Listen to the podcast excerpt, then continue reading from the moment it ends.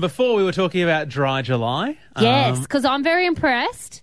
I know you think I'm being sarcastic, but I think it is very actually genuinely think it's impressive that you did three weeks of dry July. thank you very You much. didn't, didn't stick it out for the full of July, but No. still, three weeks is a good effort. Uh, ben from IMEO has called through. Ben, did you do dry July? Um, no, I could never do that. Give up alcohol.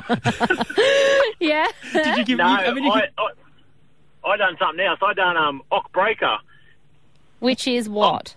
which is give up all your icebreakers in October. Oh, Ock Mm. Breaker. So, okay, so you- I'm guessing you're a massive icebreaker drink that, drinker then. Oh, love it, love it, love coffee. Like, how many a day would you normally have, or is it just like every day? Oh, there's probably one a day. Yeah, Yeah. maybe, yeah. And so, Breaker. have you done Ock Breaker before? Yeah, I have. Yeah, and it hurt. Uh, So, if you're not having your iced coffees, are you just buying normal coffee or you're just having nothing? No, I just gave up coffee for a month. Wow. And how did you feel after? Oh, horrible, Really?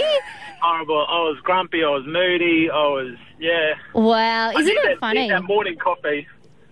It really like can change your moods, hey?